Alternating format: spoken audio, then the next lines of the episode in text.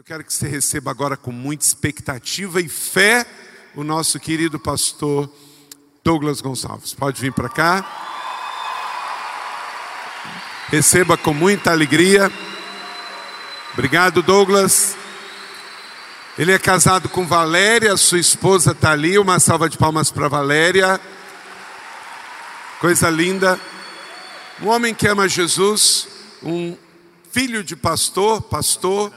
É isso aí, olha só, na moda. Pai de Davi e Luísa com Valéria, e já estamos ali orando porque ele está sentado perto do Marcos Madaleno, que venha mais, não é?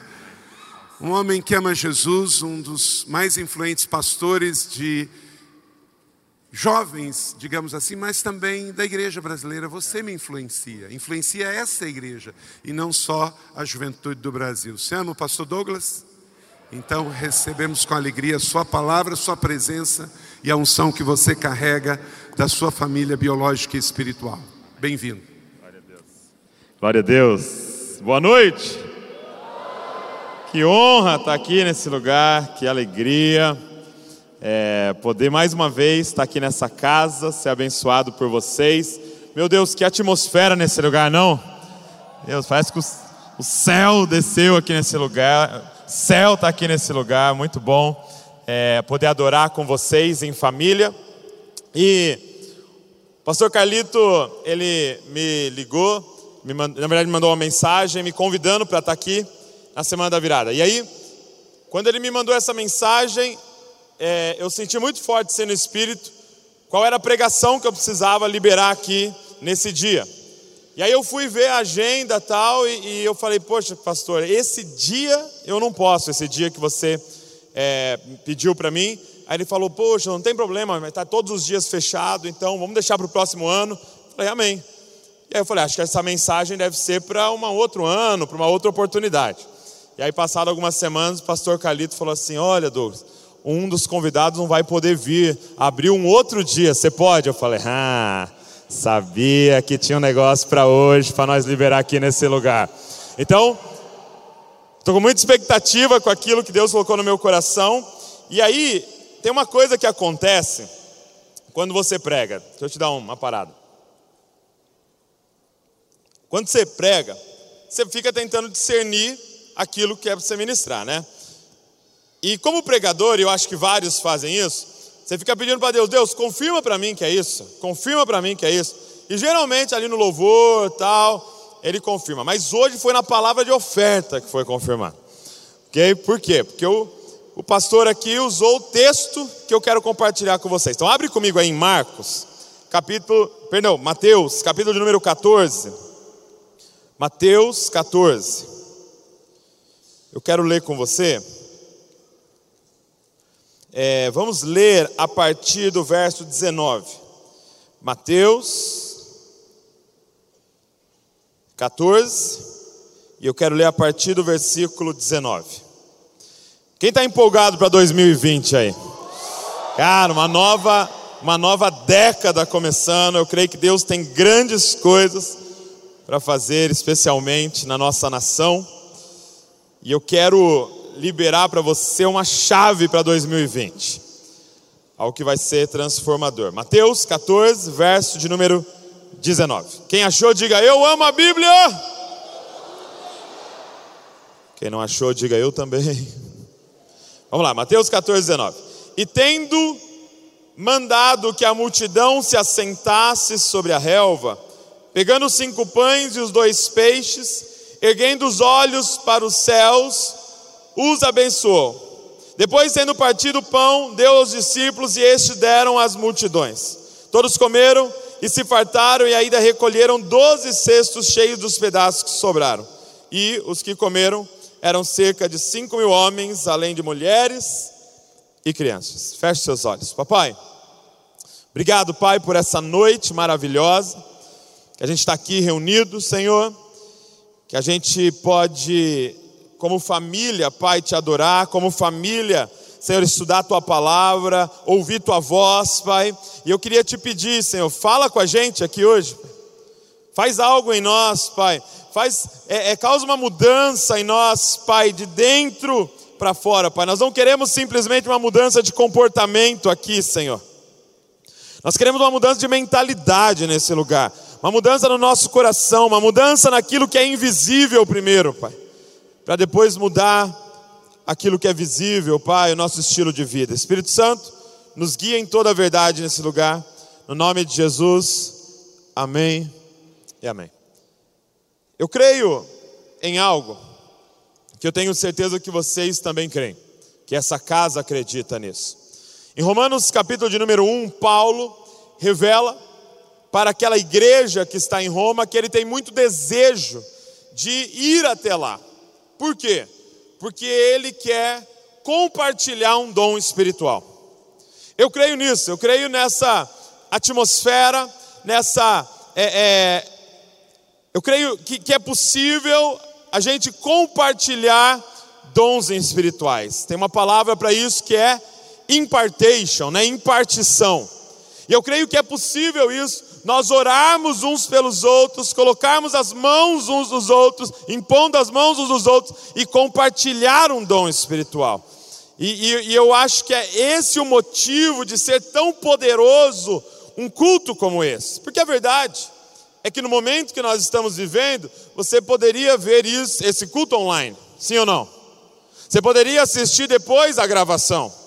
Agora, eu creio porque Paulo está enviando uma carta que seria comparado a um vídeo nosso hoje.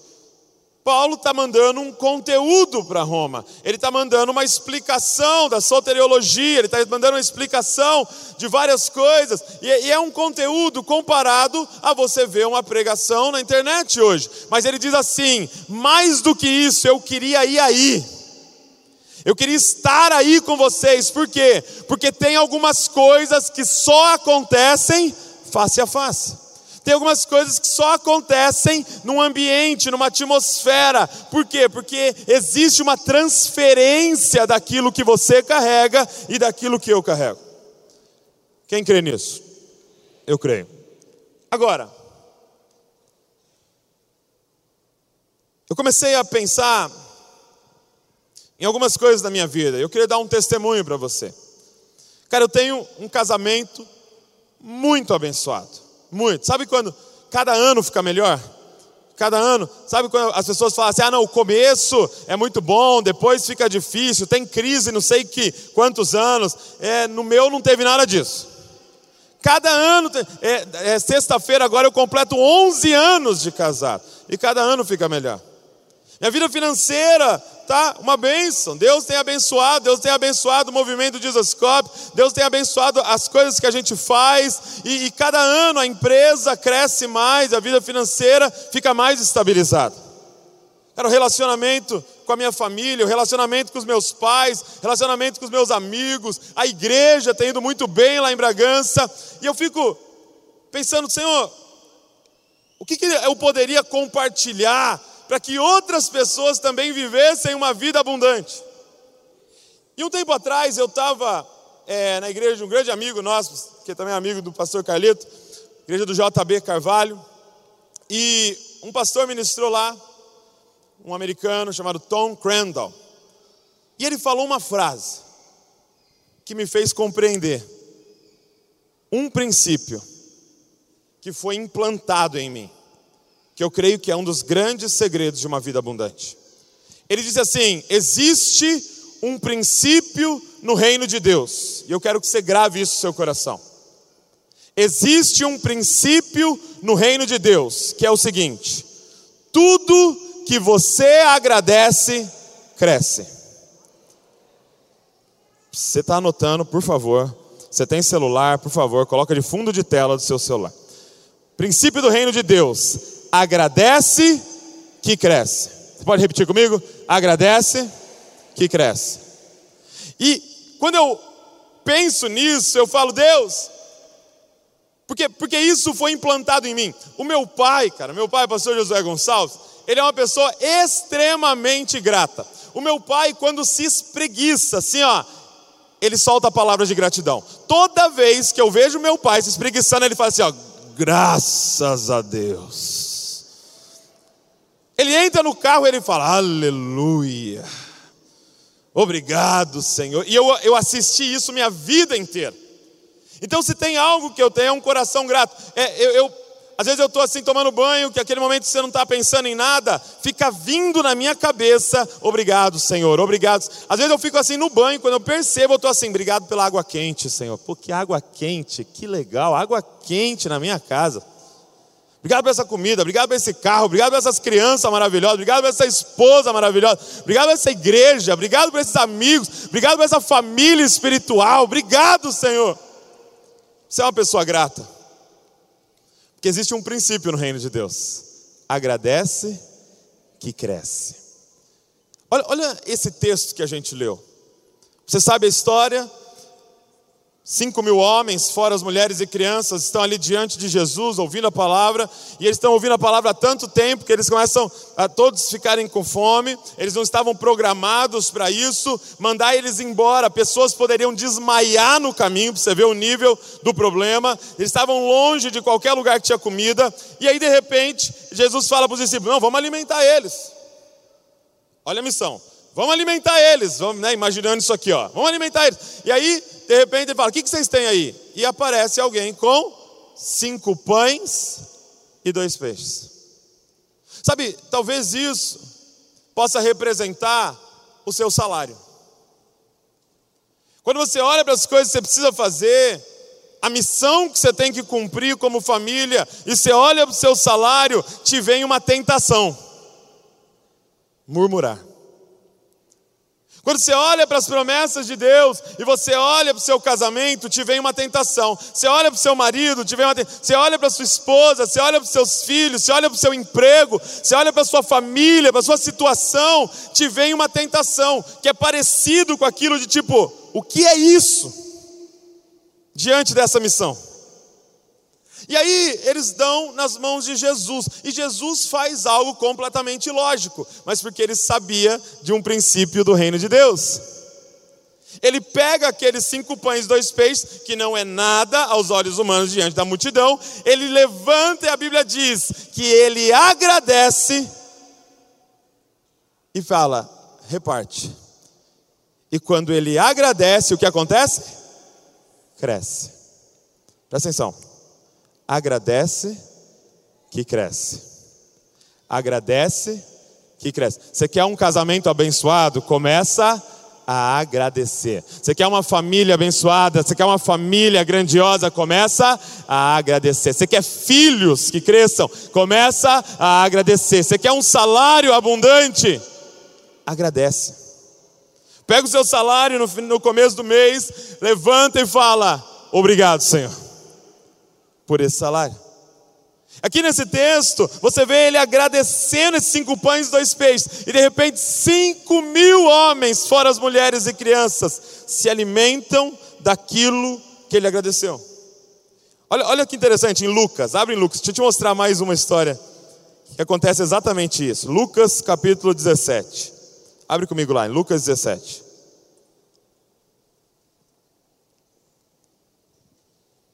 Verso de número 11. Lucas 17, 11. De caminho para Jerusalém, Jesus passava pelo meio de Samaria e da Galiléia, e ao entrar numa aldeia, saíram-lhe ao encontro dez leprosos, que ficaram de longe e gritaram: Jesus, mestre, tenha compaixão de nós. Ao vê-los, Jesus disse: Vão e apresentem-se aos sacerdotes. Aconteceu que, indo eles, foram purificados. Um dos dez, vendo que estava curado, voltou, dando glória a Deus em alta voz, e prostrou-se com o rosto em terra aos pés de Jesus, agradecendo-lhe. E este era samaritano. Então Jesus perguntou: Não eram dez os que foram curados? Onde estão os nove? Não se achou quem voltasse para dar glória a Deus a não ser este estrangeiro? E lhe disse: Levante-se e vá, a sua fé salvou você. Olha que interessante, ele encontra dez leprosos e eles começam a clamar: Jesus tem misericórdia de nós. Jesus fala assim: ó, seguinte, vai lá se mostrar para o sacerdote. Eles estão indo no caminho. E olha que interessante, que abrindo um parênteses.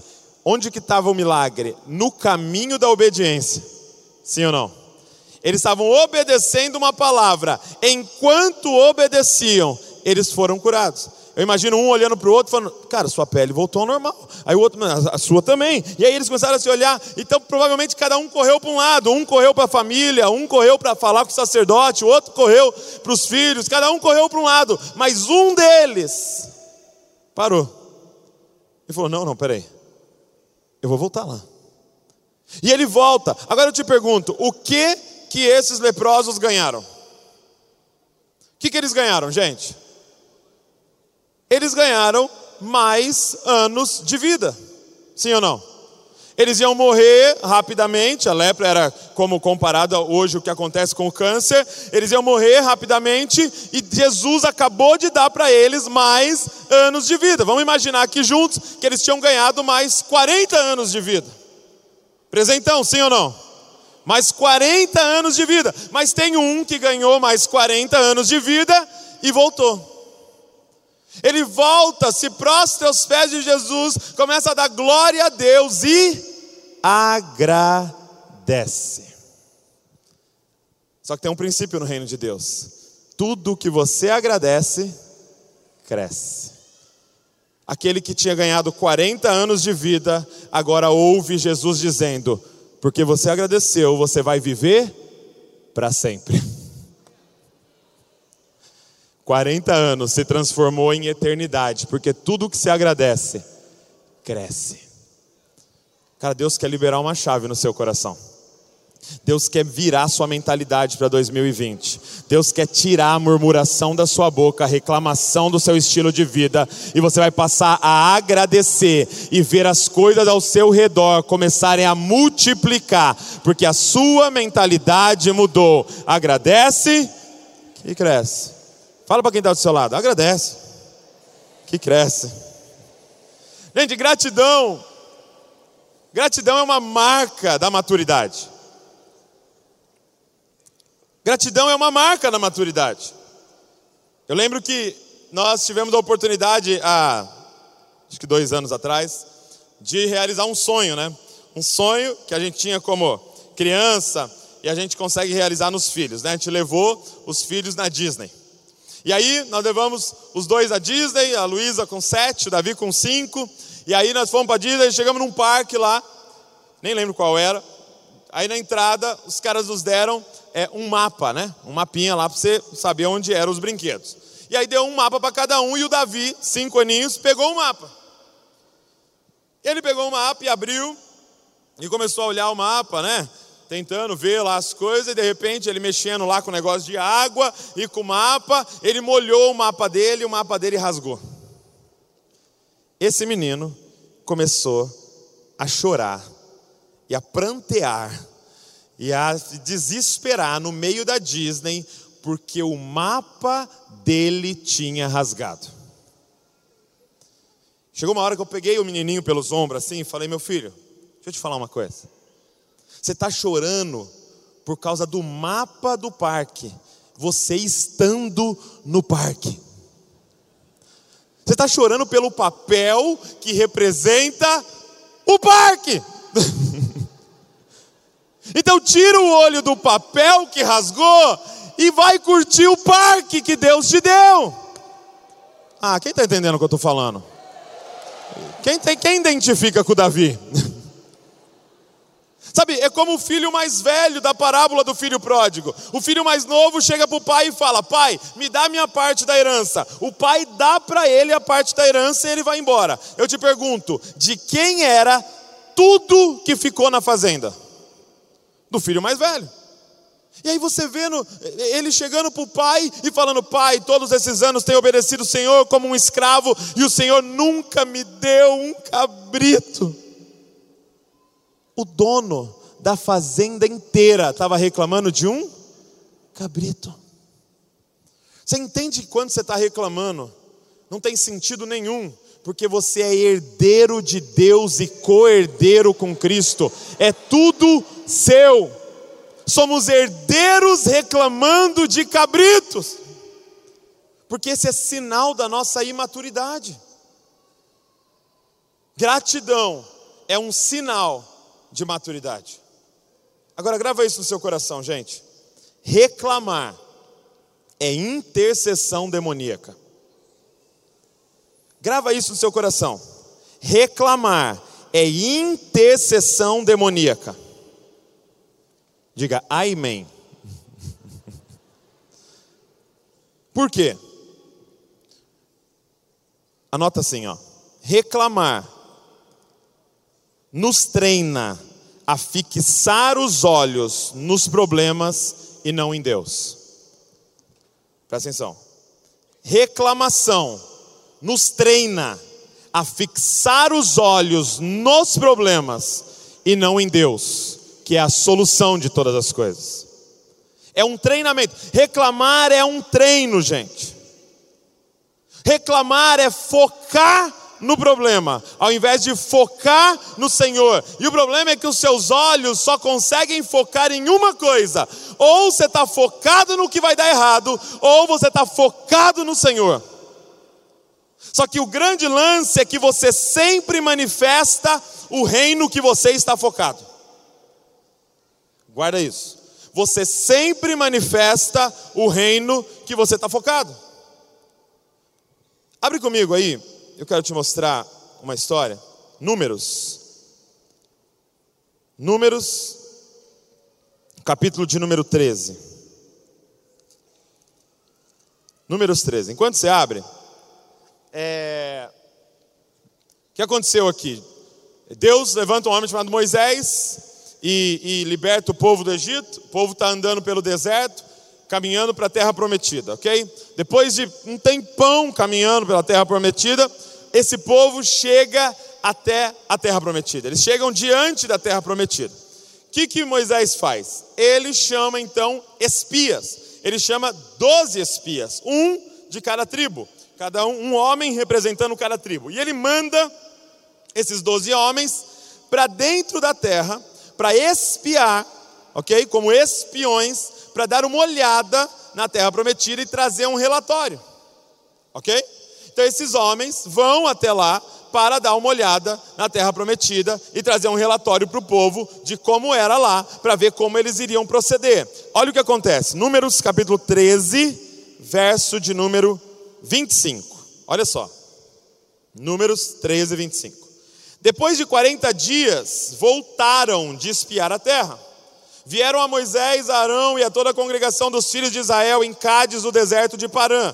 Fizeram um relato do que, tinha, do que tinham visto a eles e a toda a congregação e mostraram-lhes os frutos da terra. Relataram a Moisés e disseram: Fomos à terra a qual você nos enviou de fato, é uma terra onde mana leite e mel. Estes são os frutos dela.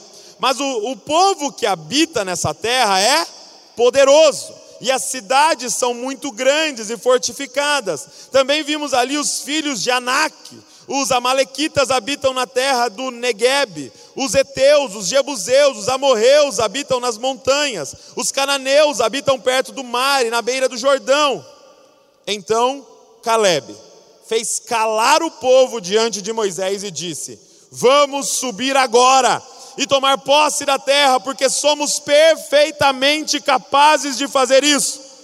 Porém, os homens que tinham ido com ele disseram: Não podemos atacar aquele povo, porque é mais forte do que nós. E diante dos filhos de Israel, falaram mal da terra que haviam espiado, dizendo: A terra pela qual passamos para espiar é terra que devora os seus moradores, e todo o povo que vimos nela são homens de grande estatura. Também vimos ali gigantes. Os filhos de Anak são descendentes de gigante, e éramos aos nossos próprios olhos como gafanhotos, e assim também éramos aos olhos deles. Presta atenção aqui. Moisés envia 12 homens. Dez tem um relatório.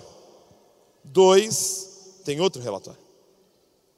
Dez traz, trazem um relatório dizendo: olha o que nós vimos.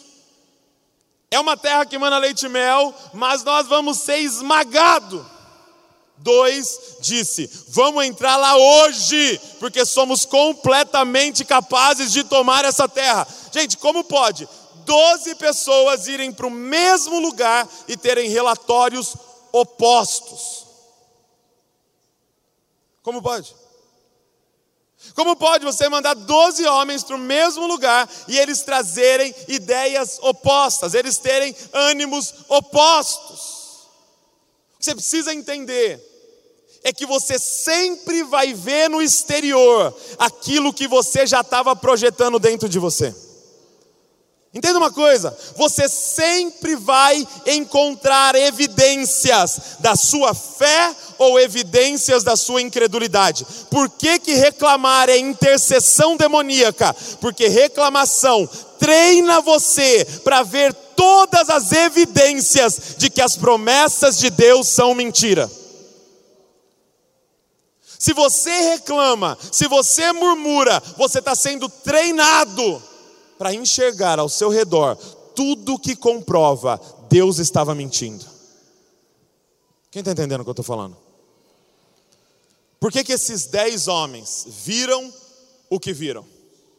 Porque desde que eles saíram do Egito, eles só fizeram uma coisa: murmurar. Você já leu? Êxodo eles saem do Egito e começam: ah, não tem, não tem nada para comer, não tem nada para comer. Ó, oh, tá vendo? Esse Moisés que nos tirou de lá, era melhor a gente ficar lá no Egito. E aí Deus faz chover pãozinho do céu, né? O maná. E aí eles comem. Ah, mas agora estamos com sede. Agora não estamos com sede. Agora não, tá vendo? Vamos morrer de sede. Reclama, reclama, reclama. Aí sai água da rocha, eles bebem. Aí eles falam: Ah, mas não aguento mais comer maná. Maná todo dia. Que coisa terrível. Que saudade das cebolas do Egito. E aí Deus manda as cordonizas para eles comerem carne. E, e Deus vai suportando essa geração de murmuradores. Gente, por que a nossa nação não cresce como deveria crescer? Você já entendeu que nós somos a nação com o território mais fértil do planeta Terra? Já entendeu que o mundo inteiro precisa do nosso solo, da, da, das nossas florestas, da, do que nós temos aqui, da nossa água, que nós somos a nação com mais água no planeta Terra. E por quê? Que estamos entre as mais miseráveis? porque temos uma cultura de murmuração. E o reino de Deus funciona por um princípio: agradece que cresce. Deixa eu te falar uma coisa: o povo de Deus, liberto do Egito, não entrou na terra prometida por um motivo, por causa de murmuração. Quando Deus ouviu esses dez espias e que o povo, ao invés de acreditar nos dois, Josué e Caleb, acreditou nos dez, ele disse: Chega, vocês vão ficar no deserto até morrer e só os seus filhos vão entrar na terra prometida. A saída do Egito, gente, representa salvação. A entrada na terra prometida representa vida abundante. Nós temos uma igreja hoje, gente, na nossa nação, salva mas vivendo com o básico. Por quê? Porque não aprendeu a agradecer. Porque vive na cultura da murmuração. Doze espias e dois relatórios diferentes. Porque você sempre vai ver fora aquilo que você já imaginou dentro. Eu dei um exemplo aqui na semana eleve que eu vou repetir para vocês, que eu sei que várias pessoas não estavam aqui. É, é igual aquela, aquela, aquele almoço em família, sabe o almoço em família? E aí o pai está ali almoçando, aí ele vira para o filho adolescente e fala assim: Filho, pega o sal lá para o pai. Aí o menino fala assim: Pô, pai, eu não sei onde está o sal. Aí o pai já fica doido. Né? Como você não sabe onde está o sal, meu? Você não mora aqui? Não, mas eu não sei onde está o sal, eu não, não, faço, não pego o sal. Mas vai lá pegar o sal pro pai, para de preguiça, meu Deus do céu, esse menino não faz nada, vai lá pegar o sal. Aí ele vai para a cozinha repetindo uma frase na cabeça dele. Qual é? Eu não sei onde está o sal. Eu não sei onde está o sal. Caramba, eu não sei onde está o sal. Eu sou um escravo nessa casa. Eu não sei onde está o sal. Eu não sei onde está o sal. Eu não sei onde está o sal. Eu não sei onde está o sal. Ó, ó, aqui, ó. Não sei onde está o sal. Aí ele abre o armário que o pai falou. Ele olha, olha, olha, olha e não enxerga o sal. Quem está se identificando? Aí ele grita na cozinha: Tá vendo? Não está aqui o sal. Aí, meu irmão, quem levanta? A mãe. E ela já levanta, arrastando a cadeira assim, ó. Menino, se eu for aí e o sal tiver nesse armário, eu vou jogar sal no seu olho. E ela vem, meu irmão, por trás dele e pega o sal assim, ó, na fuça, na cara, no nariz. Por quê? Presta atenção, presta atenção nisso aqui. Isso aqui é muito sério, gente. Esse menino não estava mentindo. É que o nosso cérebro se organiza para captar no ambiente aquilo que você já tinha projetado no seu interior. Está entendendo? olha aqui, ó. Cara, meu emprego é uma droga, meu emprego é uma droga. Cara, que empresa infeliz, que empreguinho horrível que eu tô, que droga, que droga, aquele ambiente, aquelas pessoas. Quando você entra na empresa, o que você enxerga, o que os seus olhos fixam, o que os seus, os seus ouvidos captam, evidências que comprovam a profecia interior que há em você. Agora, se eu for para o meu emprego dizendo, cara, hoje vai ser, o céu vai invadir aquela empresa hoje. Cara, obrigado, Jesus, por esse emprego, obrigado por essa porta aberta, obrigado por esse gerente mala, porque ele está formando Cristo em mim. Estou mais paciente por causa dele. Tenho que amar o inimigo por causa dele. Aleluia! Obrigado, Senhor. Agradece que cresce, cara. Agradece que cresce. Os seus cinco sentidos sempre se organizam para provar o que você profetizou em sua mente. Aqueles dez espias, eles viram fora as evidências que provavam o que eles já estavam pensando desde a saída do Egito. As promessas do Senhor são mentira. Reclamar te treina a achar todas as evidências que provam que Deus está mentindo. Agora, por que Josué e Caleb viram diferente? Por que, que esses dois viram o que os dez não viram? Por que, que eles têm outro relatório? Primeiro, por que Josué viu diferente? Porque Josué, gente, ficou exposto às promessas de Deus todos os dias, desde que ele saiu do Egito porque Josué não estava na roda dos escarnecedores, Josué estava na porta da tenda, esperando Moisés terminar a reunião com Deus, e ele ouvia as promessas todos os dias. A pergunta é: quem você está ouvindo, cara? Quem você está ouvindo? Você chega em casa, você liga o que naquela televisão? Evidências da miséria ou algo que edifica a sua fé. Quem está entendendo? Onde que você está acampando? Aonde que você está sentando? Aonde que você está parando? Ei, elimina da sua vida os murmuradores. Gente, começou a reclamar, sai da roda. Começou a murmurar, sai da roda. Ei, esse governo, hein? Sai da roda. Ei, tchau, gente. Põe meu foninho aqui, ó. Música de fé. Pregação do Dizascope. Pregação da Eleve. Que, que você está ouvindo? Por que, que Josué viu o que viu? Porque ele não andava com aqueles caras. Sabe, as pessoas que você anda geram fé em você, ou as pessoas que você anda geram incredulidade no seu coração. E, e, e, as pessoas que você segue, sabe quem você segue, gera fé. Cada story que você vê gera fé em você ou aumenta a incredulidade no seu coração. Cara, você tem a opção de escolher quem você segue. Você tem a opção de escolher o canal que você acessa. Você tem a opção de escolher o conteúdo que vai estar diante dos seus olhos. Deixa eu incentivar algo para você em 2020. Ei, troca todo o conteúdo da sua vida. Chega em casa hoje, faz uma limpa nisso. Sai dando unfollow. Unfollow, unfollow. Para de seguir, para de seguir, para de seguir, reclamou, para de seguir, reclamou, para de seguir, murmurou, para de seguir. E agora aqueles que têm uma mensagem de fé, começa a seguir. Começa a ouvir. Porque Josué acreditava, porque ele estava exposto às promessas de Deus. Substitui o da Atena por isso aqui, ó. Começa a ler as promessas, promessas, promessas, promessas, as promessas, as promessas, as promessas, as promessas. Imagina você cheio das promessas de Deus. Agora, por que Caleb?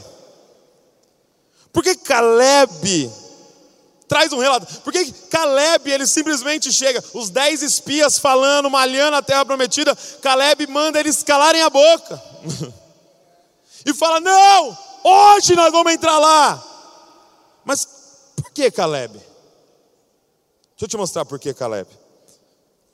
Volta em Números 13 e dá uma olhada no verso de número 4, que fala das tribos e de quem ele escolheu para espias. Ele diz assim: são estes os seus nomes. Da tribo de Ruben, Samuá filho de Zacur. Da tribo de Simeão, Safate, filho de Ori. E da tribo de Judá, Caleb. Meu irmão, você sabe qual era o DNA que corria no sangue de Caleb? Era o de Judá. E você sabe quem veio da tribo de Judá. Você sabe quem é o leão da tribo de Judá. Sabe qual era o DNA de Caleb? Era o DNA do Cristo. Era daquela tribo, era daquela família, era daquele sangue, era daquele DNA que viria aquele que é o símbolo da gratidão. Que viria aquele que não olha o que vai dar errado, ele olha em você e ele consegue enxergar tudo que vai dar certo na sua vida.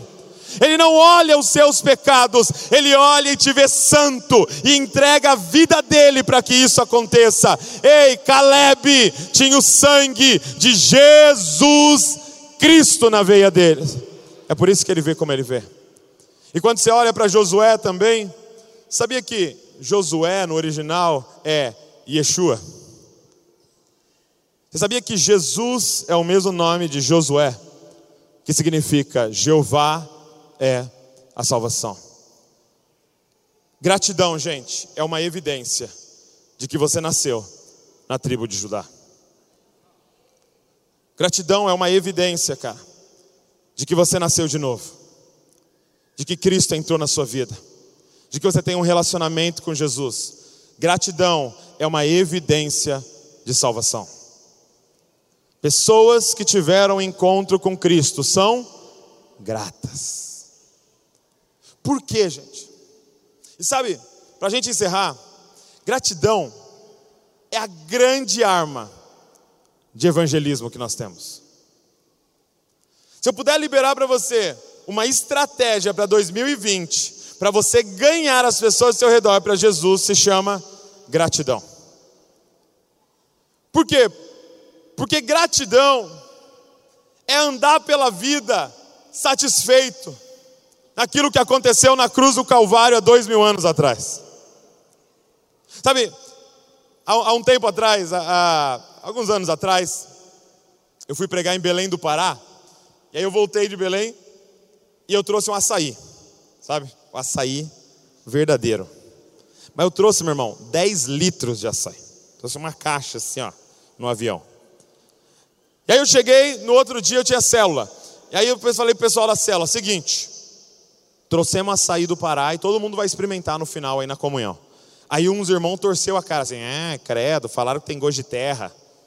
Falaram que esse aí não é gostoso, não, não sei o quê. Eu falei, não, mas no final a gente vai experimentar. Aí terminou a célula, fomos para o momento da comunhão. E aí uma menina que estava na minha célula, ela é de Manaus. Ela veio de Manaus, tá, mora em Bragança. E ela falou assim, cara, minha mãe, que ela cresceu comendo açaí, lá em Manaus também tem o verdadeiro, cresceu comendo açaí. Ela falou, minha mãe sabe preparar, ela, minha mãe me ensinou a preparar, desde que eu preparo. Aí ela foi para a cozinha e começou a preparar o açaí. E você via que a boca dela estava salivando assim. Ó. Já fazia uns anos que ela não comia o verdadeiro, o original. Aí ela foi lá, triturou o negócio, pôs no liquidificador, preparou, e todo mundo ali na cozinha, na hora da comunhão tal, e ela terminou de preparar, ela foi até mal educada, colocou para ela primeiro, não serviu ninguém. Ela pôs o copo assim do liquidificador, pegou uma colher e fechou o olho, que era para ninguém atrapalhar. Fechou o olho e começou a gemer na cozinha assim, ó. Hum, meu Deus, esse é o verdadeiro. Meu Deus, isso aqui é bom demais. Hum, isso aqui é muito bom. E ela começou a se deliciar naquele açaí. De repente, sabe o que aconteceu na minha cozinha? Uma fila de pessoas com um copinho na mão, falando: põe, põe, um pouquinho aqui para mim. Só, só, um, só um dedinho aqui para mim, só um dedinho. Só um dedinho. Eu quero. Por quê? Porque elas não queriam açaí, elas queriam a satisfação daquela menina. Sabe quando nós vamos ganhar São José? Quando você entrar na faculdade assim, ó. Hum, meu Deus. O que foi? Jesus, cara. Ai, que delícia. Meu Deus, que, del... que delícia. Ah, que, marav que maravilhoso. Obrigado, obrigado, Senhor. Oh. Hum. E as pessoas assistirem você completamente satisfeito em Cristo. Sabe quando as pessoas falam assim, cara, como é que você está sorrindo sete e meia da manhã? Deixa eu te contar o um segredo aqui, ó. ó. Hum. Fui transportado do, das trevas para o reino da maravilhosa luz dele. Eu estava morto, agora eu vivo. Eu era cego, agora eu vejo. Ele me satisfaz. Aqui, ó. Hum. Problema, gente, que como igreja, por muito tempo a gente apresentou Jesus assim, ó. É? Quer? Você vai para o inferno, é melhor você tomar, meu irmão. Ele não é um remédio necessário. Ele é a coisa mais deliciosa que existe nessa vida. Ele é a fonte de todo o prazer. Ele é a nossa salvação, o nosso Salvador. Ele é a porta, ele é o caminho, ele é a chegada, ele é tudo para nós. Cara, para nós espalhar o evangelho nessa cidade, tem só uma coisa: gratidão. Ser grato ser nascido na tribo de Judá. O leão, o cordeiro, que tirou o pecado do mundo. Fica de pé no seu lugar.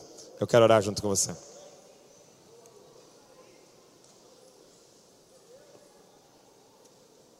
Eu quero te desafiar. Eu vi que no devocional do pastor Carlito, daqui da igreja da cidade, você vai comprar o devocional, claro, e do lado Está escrito assim, ó, lista de gratidão, eu vi já. Todos os dias você vai escrever algo diferente que você é grato. Presta atenção. Todos os dias você vai escrever algo diferente. Não pode repetir. Você vai ter que ajudar a achar 600 coisas que você é grato. Por quê? Você vai estar sendo treinado para ter os olhos de Deus. Você vai estar sendo treinado para ver como Deus vê. Você vai estar sendo liberto da intercessão demoníaca do reclamar e vai estar sendo é, é, engravidado pelo coração de Deus, que é o coração da gratidão. Quando Isaías chega diante de Deus, em Isaías capítulo número 6, ele cai, quem lembra? Ele cai e ele diz: Ai de mim, que sou um homem de impuros lábios e vivo em meio a um povo de impuros lábios. Qual era a visão dele sobre o povo? Qual era a visão dele da terra? É todo mundo de impuros lábios. Só que você lê em Isaías uma declaração dos anjos olhando para a terra. E eles falam: toda a terra está cheia da sua glória. A pergunta é se 2020 você vai olhar da terra para a terra ou se você vai começar a olhar do céu para a terra e enxergar o que o céu está vendo no Brasil, o que o céu está vendo na sua família, o que o céu está vendo na sua empresa, o que o céu vê ao olhar para sua universidade, o que o céu vê ao olhar para sua escola, o que o céu vê ao olhar para você. Que 2020 Deus empreste os olhos deles para nós. Que em 2020 Deus dê o coração dele para nós, para a gente enxergar o que ele enxerga.